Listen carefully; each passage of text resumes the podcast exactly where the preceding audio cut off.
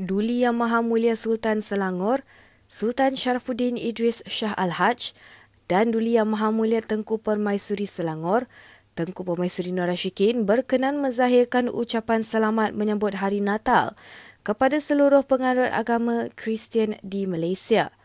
Bagi dia berdua berharap sambutan perayaan seumpamanya akan terus memupuk rasa hormat menghormati sesama kaum, mempererat perpaduan, mengekalkan keamanan, kemakmuran dan keharmonian dalam kalangan rakyat berbilang bangsa dan agama.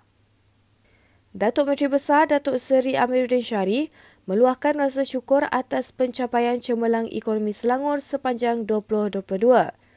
Dalam perkongsian di media sosial, Amiruddin berkata sehingga 23 Disember 2022, lebih 2.501 bilion ringgit hasil keseluruhan Selangor diperoleh sekaligus melebihi sasaran awal iaitu 2.05 bilion ringgit. Dalam pada itu, Amiruddin turut berharap agar ekonomi Selangor terus kukuh demi membantu rakyat.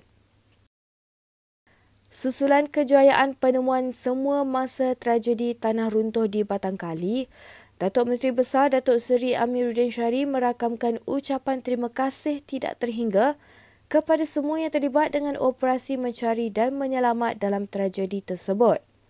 Semalam, mayat mangsa terakhir tragedi tanah runtuh di tapak perkemahan Fathers Organic Farm membabitkan kanak-kanak lelaki berusia 11 tahun ditemui. Tragedi itu membawa kepada arahan penutupan jalan dari Batang Kali ke Genting Highlands untuk keselamatan. Permohonan geran rumah perlindungan Selangor kini dibuka sehingga 31 Disember 2022.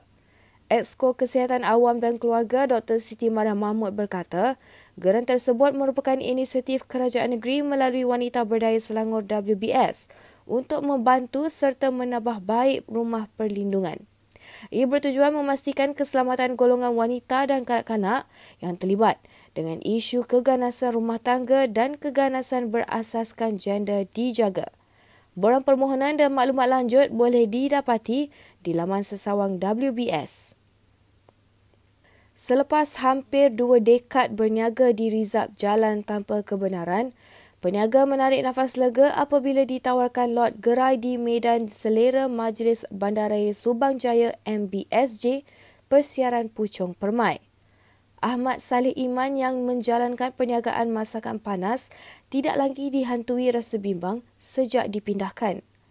Katanya, selain daripada satu unit lot gerai dengan kadar sewa RM350 sebulan, MBSJ juga menawarkan kemudahan lain – seperti meja, kerusi dan kipas. Rabu lalu, MBSJ merobohkan 25 binaan tanpa kebenaran di sepanjang Rizab Bahu, Jalan Takwa Persiaran Puchong, Permai Puchong dan menawarkan tapak niaga medan selera bersebelahan dataran niaga Puchong Permai. Saya berniaga dekat sana, kurang perhatian sikitlah kawasan yang kita duduk tanah orang. Kebimbangan tu adalah. Bila saya ditawarkan masa itu uh, bila saya buat interview dipanggil interview lepas itu saya cara tak langsung dapat. Ha, dapat orang kata kamu buka kedai kat sini lah. Ah, rasa lega dah tak ada apa masalah lagi.